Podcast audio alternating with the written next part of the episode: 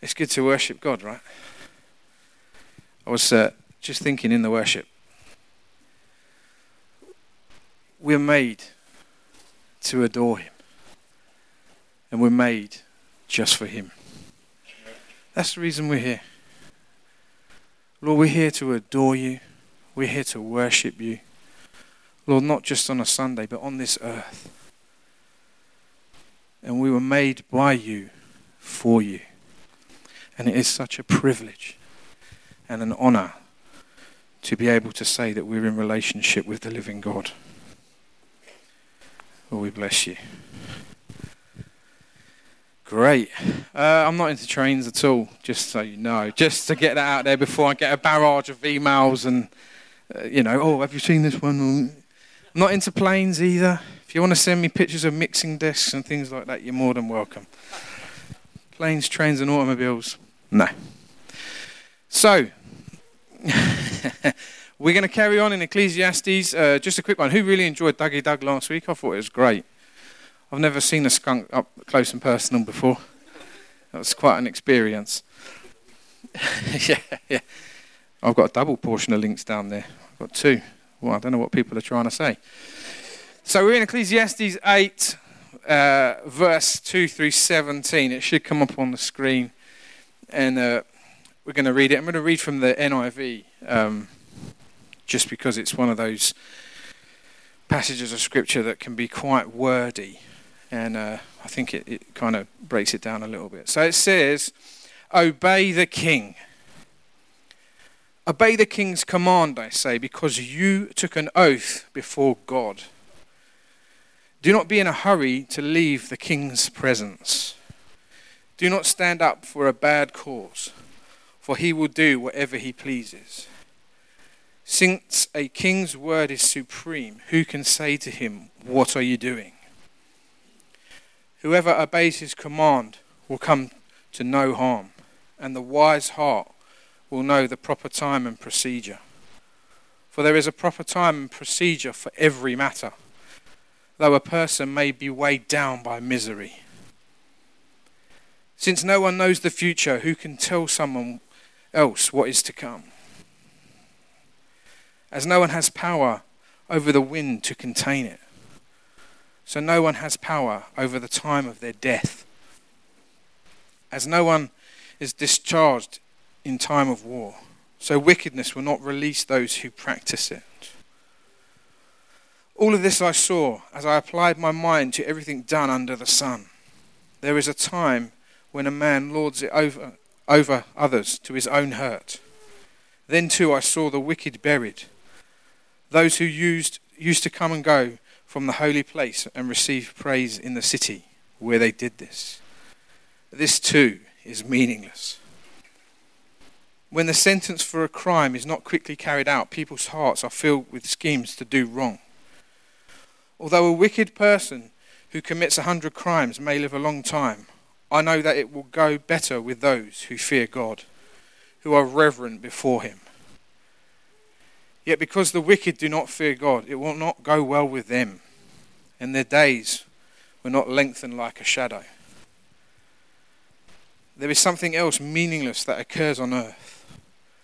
The righteous who get what the wicked deserve, and the wicked who get what the righteous deserve.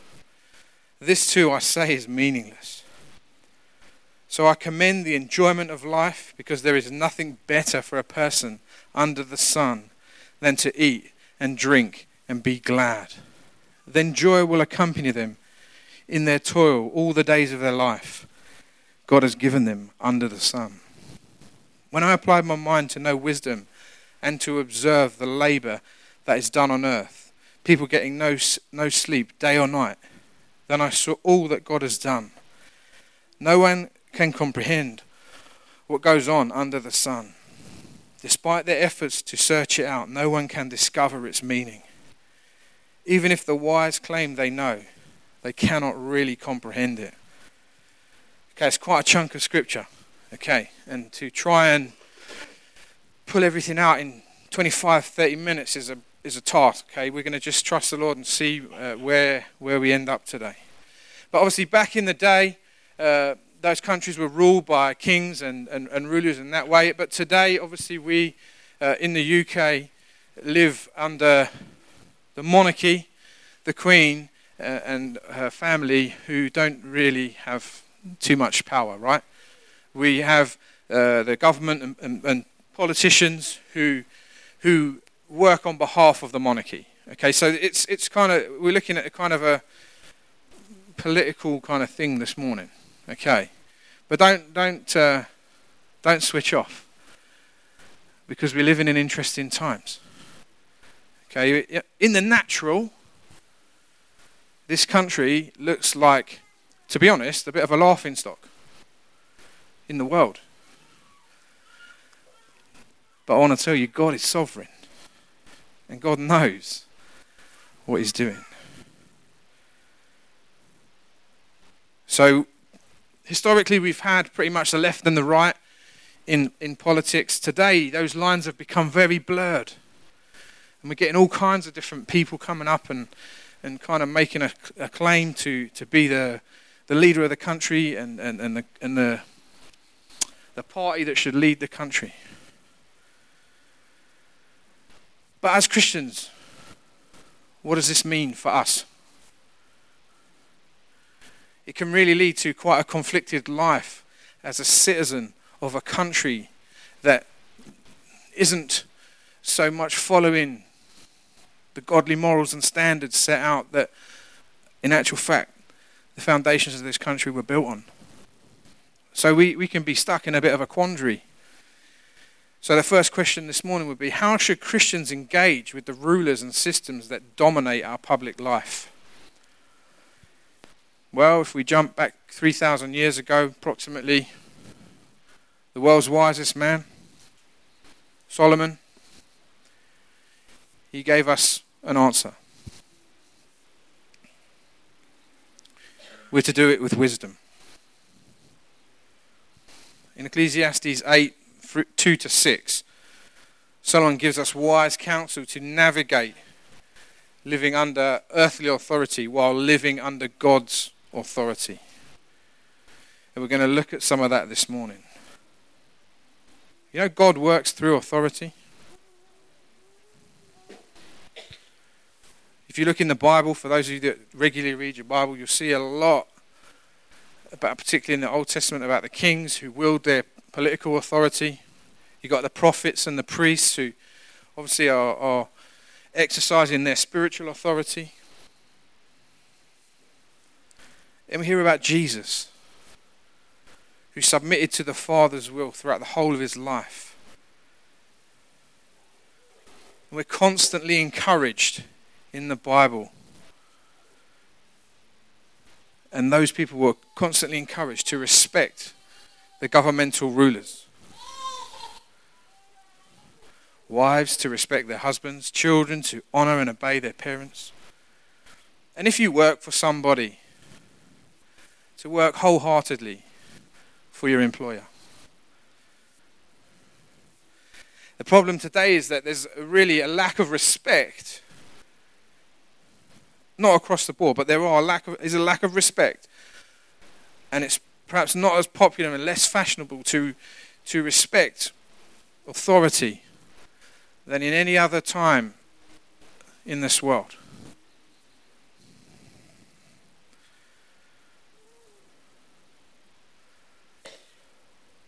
You know, it's so easy, isn't it, for selfish people and sinful people to rebel against authority and, and say, actually, well, it's the authority and those people in authority that are selfish and sinful.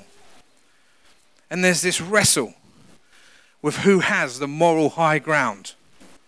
We see it all the time. And I'm so thankful to the Word of God. I want to tell you if you struggle with anything in your life, who, who has struggles here? Yeah, we're all in the same boat. I want to tell you, I don't, I'm, I can't quite understand how people can just carry on walking in life if they profess to be Christian, but they don't read the Word. This book has got everything in it you need to live a godly life. The wisdom in this book alone if you take everything else out, the wisdom alone is enough for you to walk a godly life. And Solomon gives us a few pointers to, to show us how we to interact with those in authority, the rulers, whether it be in the home, at your workplace, in the church, or even in the government. There's five, and we're going to look at them this morning. The first one, quite simply, honor God in all that you do. What does that mean? It means to go to work. Not not honoring the people that employ you, but honoring God because out of that, putting God first. We're made to worship. We're made to adore him. We are made just for him. Actually, I think that's the words of a TobyMac song, to be honest. But it came to my mind. We honour God. You see, if you honour God, what are you going to do? You're going to honour those people above you in authority. Number two, remember that the power that those in authority wield is real and is often God given. Unfortunately, in this world, you can be fired from your workplace, you can be disciplined, you can be fined, or if you break the law, you can end up in prison.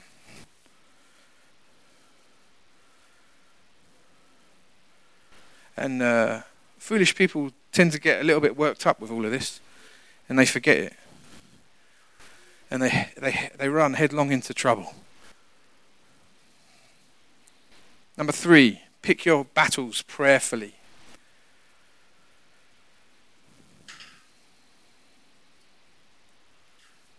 Not every hill is worth dying on.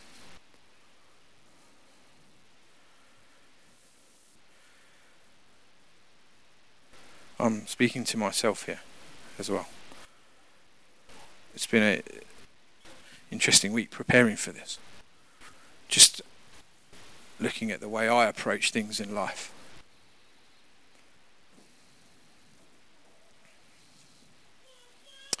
Are you the kind of person who's always in search of some cause or some conflict. You see it on Facebook. I don't know if those of you that are on, if you're on Facebook, God bless you. I'm on Facebook. It can be an absolute battlefield. There's this cause, that cause that pops up. I mean, it's just mad. And you can end up kind of. I, I in some ways, I do choose my my battles prayerfully. Like if if there's something on Facebook that I don't necessarily agree with, uh, I don't I don't post very often. I have done once or twice, and it, and and then it just causes strife, man. It really does, and it's really sad because uh, we've got family members that that po- that they're family members who are, are ministers of the gospel but they have such a different view on a lot of things than I do. And they and they freely post in this stuff, and I'm, I'm telling you, man, I'm I'm worried. We'll see later on. There's judgment coming. Judgment day is a real thing, people. It's not we can't mess around with it. Stuff is real.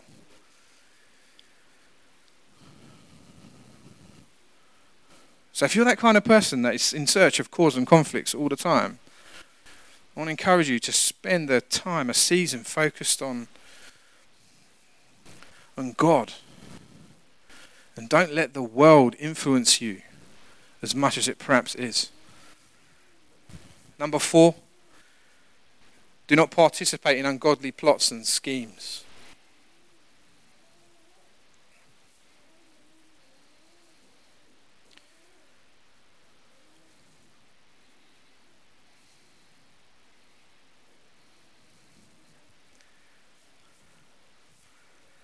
Don't forget this. Remember, it was Judas who showed up with the mob.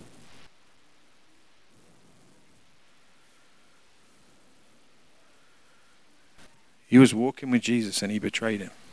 And he went and got, let's call him the mob. Don't forget it. What happened to Judas? We know. So do not participate in ungodly plots and schemes.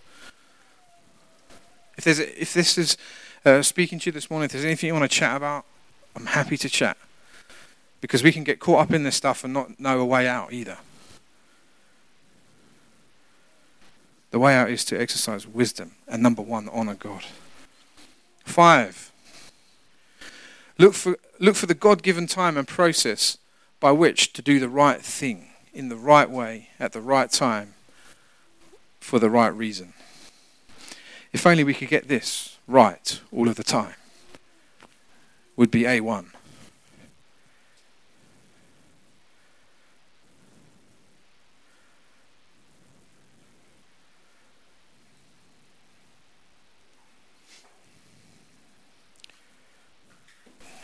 just on some practical things.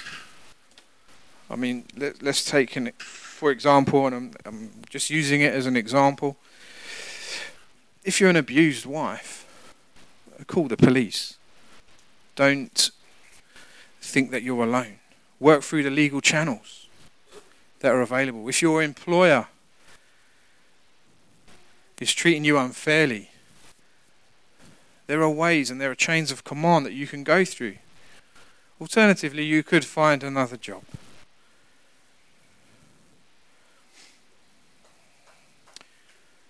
Maybe the government is doing something that you don't like.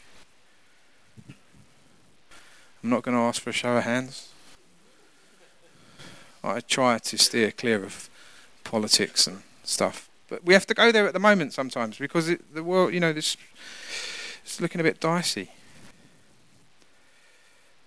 You know, there are legal channels that you can go through with the freedom of speech.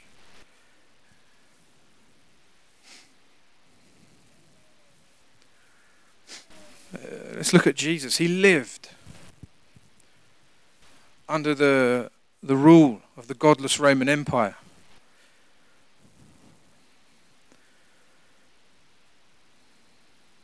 Ask you a question. Did did Jesus did Jesus pay tax? Question for you. Who thinks Jesus paid tax? By show of hands. Who thinks Jesus didn't pay tax? Okay. I found this in the Bible. It's quite interesting. Matthew 17, verses 24 through 25. After Jesus and his disciples arrived at Capernaum, the collectors of the two drachma temple tax came to Peter and asked, Doesn't your teacher pay the temple tax? Verse 25. Yes, he does, he replied. Interesting. But what happens if you dishonor God, ignore the authority that you're up against? that you plot and scheme with ungodly people, rush ahead into the wrong thing, in the wrong way at the wrong time. You might bring about change, but what I ask you is that change godly?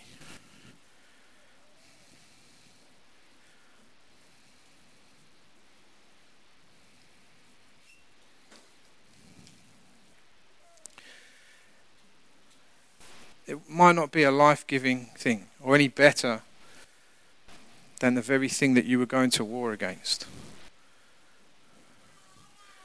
It's a lot easier to break something than it is to build something. Uh, when I was uh, thinking about this, there was a there was a time when we were in South Africa. Friends of ours who had um, a couple of friends of ours had um, light aircraft, and they had uh, bought a a plot of land. No, I say a plot of land. That makes it sound so small. They bought a farm, basically, built a runway, a couple of runways, and they were in the process of building um, hangars for the planes. I think there was probably about 25, 30 of them dotted around. And this the friend this friend of ours, he um, he owned the one hangar, but he had he bought the hangar next to it, but they were joined by a wall, internal wall, and uh, man, I I, uh, I enjoy that stuff like that, and uh, so there I went in there with a sledgehammer, break this wall down. Man, it was hard work.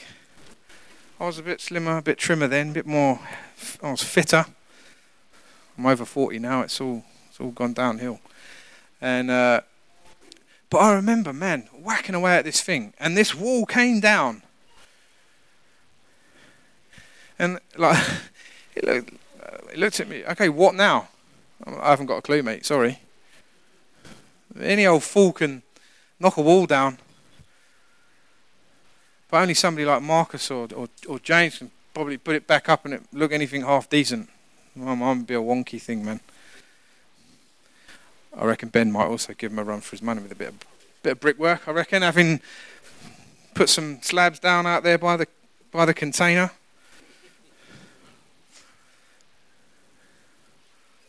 There are things in the in this life that we want to change, that we even we need to change, but perhaps we can't change them.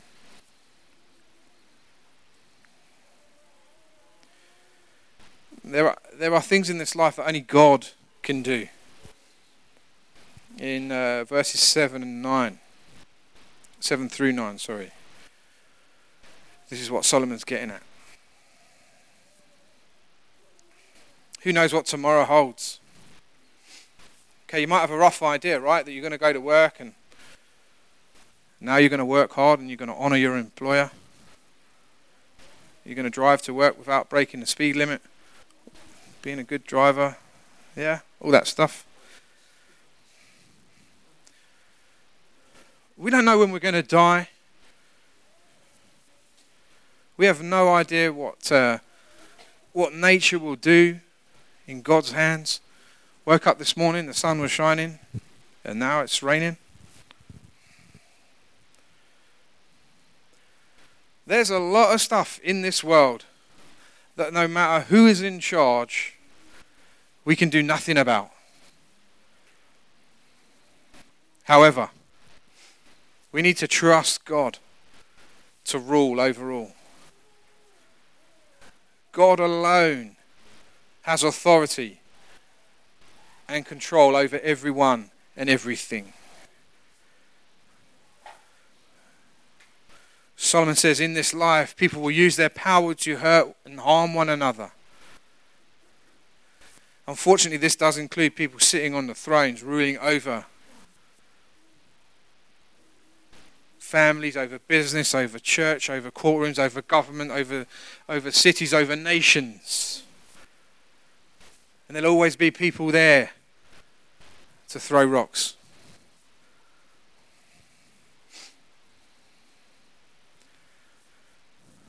But one day, all of that stuff is going to fall away. All those positions of authority are going to fall away. and there'll be one throne remaining. And sitting on that throne will be the risen, ruling, reigning King of kings and the Lord of lords.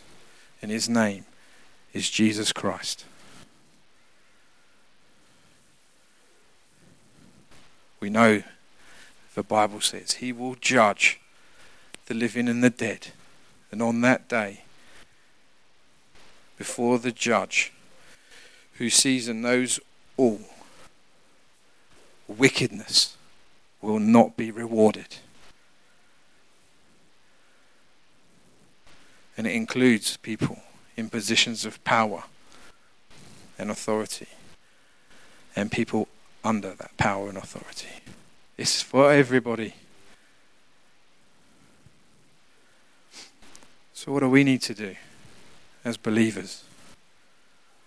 Verses 10 to 14 basically is saying we just need to just keep our heads. We do our best to fight for justice. But we need to do it in just ways and trust in God to do his part in this life and the life to come.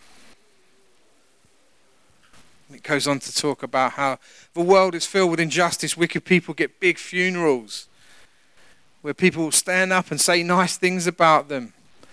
I want to tell you, most of that stuff is not true. I don't know if you've ever been to a funeral and maybe you've been to a funeral of a, of a, of a dodgy, dodgy person. Man, people don't really say what it really is. They fluff it up. Oh, he was a good guy, you know, he's salt of the earth and all that. You know, you know, there he is knocking six bells out of, the, out of his wife. Or, you know what I mean? Also talks about evildoers that are getting praised in the houses of worship, criminals getting away with crime, which only encourage, uh, encourages other people to go and commit crime as well. That was happening then. It's happening now. It's parallel. Nothing really changes. Goes on to say some of the evilest people live the longest lives. And Solomon's space, everything is meaningless.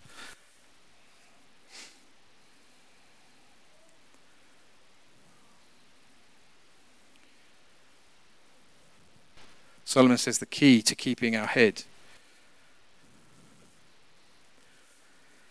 and keeping our heart right is to fear God. The difference between an ungodly life and a godly life is to remember and not forget God. When I'm chatting with Nikki uh, about the things of God, she often goes on about the, f- the fear of the Lord. We know the Bible verse says, The fear of the Lord is the beginning of wisdom.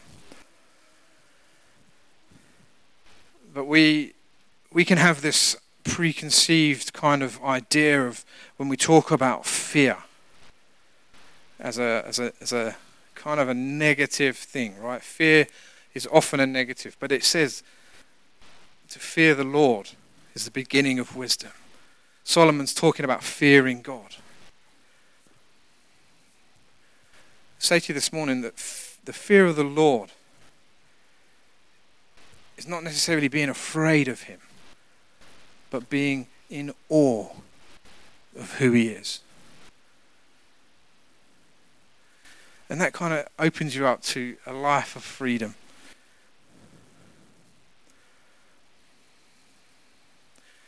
Uh, there was a quote, and I can't. I think it was probably uh, Mark Driscoll says this: "To fear the Lord is to consider God above everything and everyone else."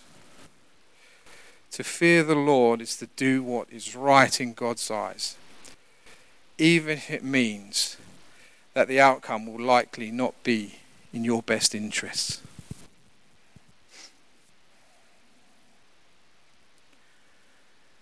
And I, am so grateful that God's justice is being delayed a little bit we hear people talk about the end times and all that stuff. I have no idea when God is coming back. All I know is He is coming back. And I'm so uh, grateful to Him that right now He isn't returned yet because I know of people that don't know Him. And I, God is just waiting for people to repent and come to Him. But God's justice won't be denied. It will happen. And those people who persist without, those people who persist in sin without ever turning to the Lord are not getting away with anything. Those people that continue to sin, rebel against God, will unfortunately stand before God on Judgment Day. And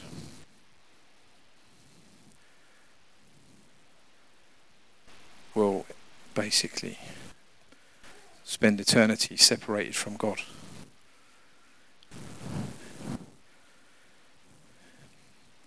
Interestingly, fearing God is mentioned five times in Ecclesiastes, and it's mentioned twice in chapter 8.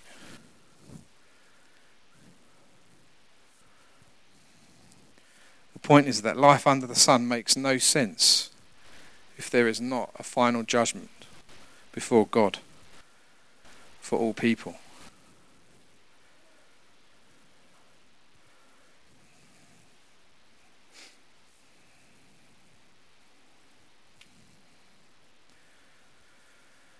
Imagine if there was no police, no prisons in the world.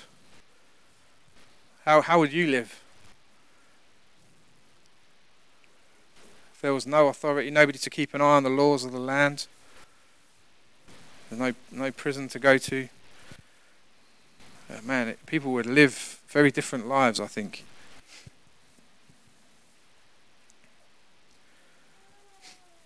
I just want to read. Uh, from Revelation. Uh, Revelation 19, verses 11 to 16. It's the rider on a white horse. Then I saw heaven opened, and behold, a white horse. The one sitting on it is called Faithful and True. And in righteousness he judges and makes war. His eyes are like a flame of fire, and on his head are many diadems. And he has a name written that no one knows but himself. He is clothed in a robe dipped in, the, in blood, and the name by which he is called is the Word of God. And the armies of heaven, arrayed, arrayed in fine linen, white and pure, were following him on white horses. From his mouth comes a sharp sword with which to strike down the nations, and he will rule them with a rod of iron. He will tread the winepress of fury of the wrath of God the Almighty. On his robe and on his thigh he has the name written King of Kings and Lord of Lords. Just want to say that Revelation is not a fantasy book. People misunderstand Revelation. That is the truth as Christians, well, I believe God will come, He will judge and pass out sentence. We've seen it throughout history. Read the Bible. It's all there, everything pointing to Jesus and, and God's judgment, okay? Unfortunately, people will be sentenced to eternity separated from God. Justice comes through Jesus. It comes through the cross where he died in place for our sins.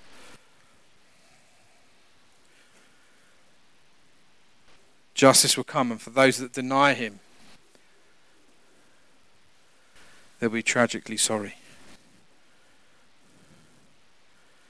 See, in the world, in this world, it looks like when injustice occurs, the fools are correct.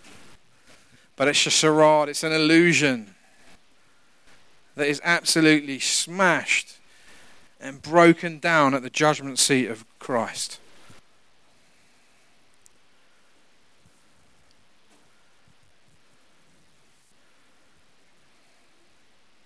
And this should lead to a fear of the Lord that is reverential, emotional, practical, and worshipful because the end of this life is the beginning of our eternal life. I love it that it ends on this, though. In the meantime, he says, we're to enjoy life from time to time.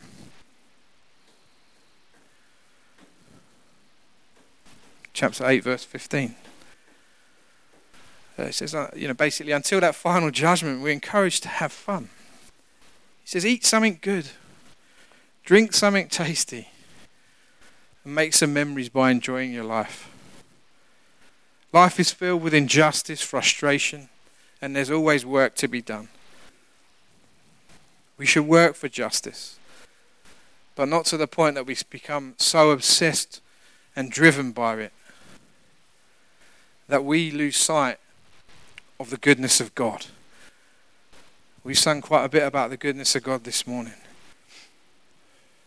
And uh, I wrote in my notes here summer series plug because we're also looking at the goodness of God throughout the summer. And we're looking forward to that.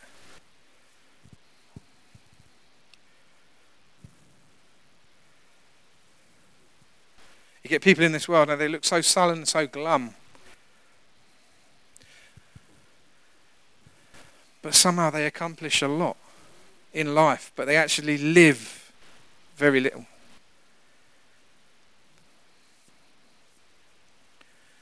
Are you one of those people that gets upset by injustice in your life? Or in someone else's life? By an organization, a political system? Does it have you obsessed? I mean, it's, it's so interesting when you look Christians on the left, Christians on the right, Christians in the middle. Uh, you know, it, it's it's interesting. But don't lose sight of Him. Number one, remember honor God in all that you do, walk with Him.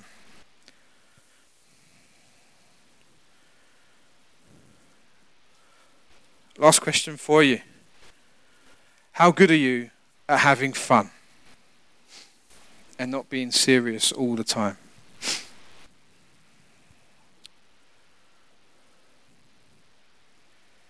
How good are you at having fun, enjoying life, and not being serious all the time?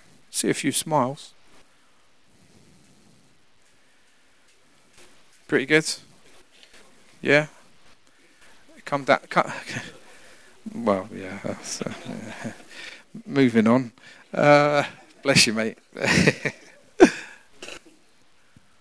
you come down to a come down to a coffee shop on a Thursday afternoon. We have fun there. Couple of coffees. Brilliant.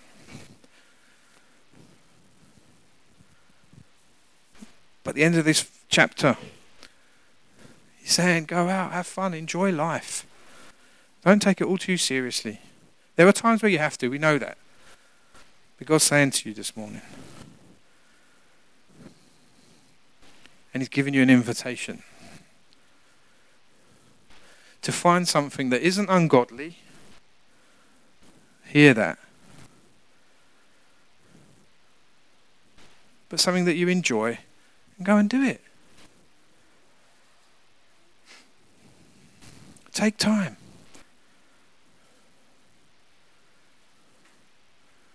Clear your head, purify your heart, go visit your friends, enjoy your family.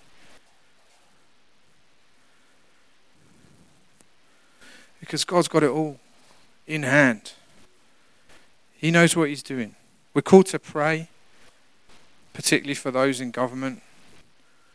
It might not be the government of your choice, but if you're jumping on the bandwagon on the cause to break them down, you are not participating in something of God particularly if you're not praying for them. You might not agree with them.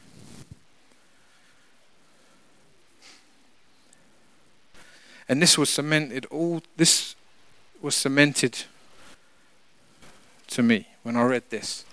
I'm not going to read it all because it's quite long. It's 30 verses. And I'm probably run over already. Getting that look. But in the book of Daniel, chapter 5, with the title, The Writing on the Wall. The king, Belshazzar, basically was having a feast for loads of people, the nobles, and uh, they were drinking wine. And uh, he asked them to, to bring the gold and silver cups that had been taken from the temple in Jerusalem, okay? And uh, so they were drinking out of these cups and, and everything like that. And, they were, and then they toasted. They drank toast from them to honor their idols made of gold, silver, bronze, iron, wood, and stone. At that very moment, they saw the fingers of a human hand writing on the plaster wall of the king's palace near the lampstand. There you are, you're having a nice drink of wine in a gold cup. All of a sudden, a human hand starts writing on the wall. you might look at that cup and think, where's the bottle? But they were gripped with terror. The king basically shouted for all the enchanters, astrologers to come and try and interpret what was written on the wall. The Queen Mum heard and uh, ran to them and said, Actually, there is a guy in the kingdom who can do this for you, can interpret that. Uh, it's Daniel. So Daniel was brought before the king. Uh, and, they were, and the king was going to offer them a purple robe, lots of gifts and stuff. Daniel basically said, Keep the gifts. I'm not really interested. It's fine. You give them away someone else.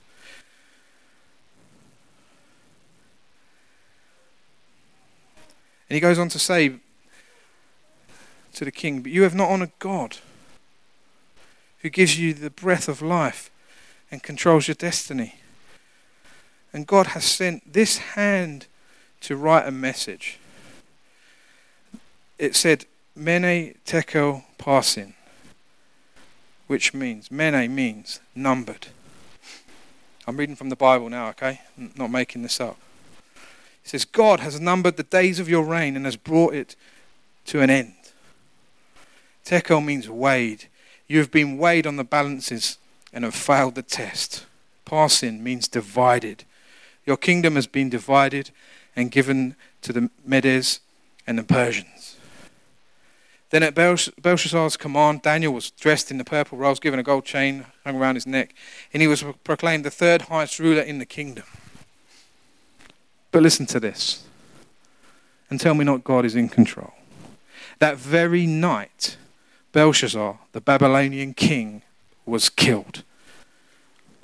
And Darius the Mede took over the kingdom at the age of 62. Folks, we need to pray for our governments. And if you want to fight for the injustice, do it through the proper channels. But make sure that you're honoring God with all that you do. Because we can see that God has got it all in hand. He knows what he's doing. Okay? Amen. Let's pray.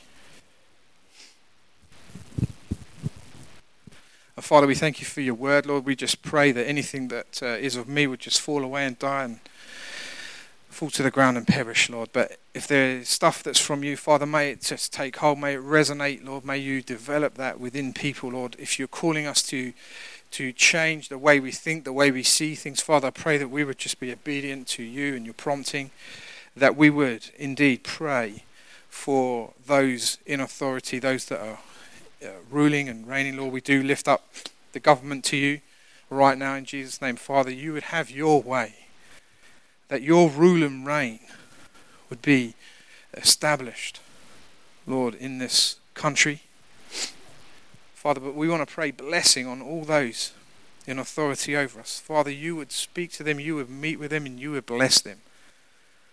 Father, we don't want to break them down, we want to encourage them. Father, we trust in you. We trust in your unfailing love.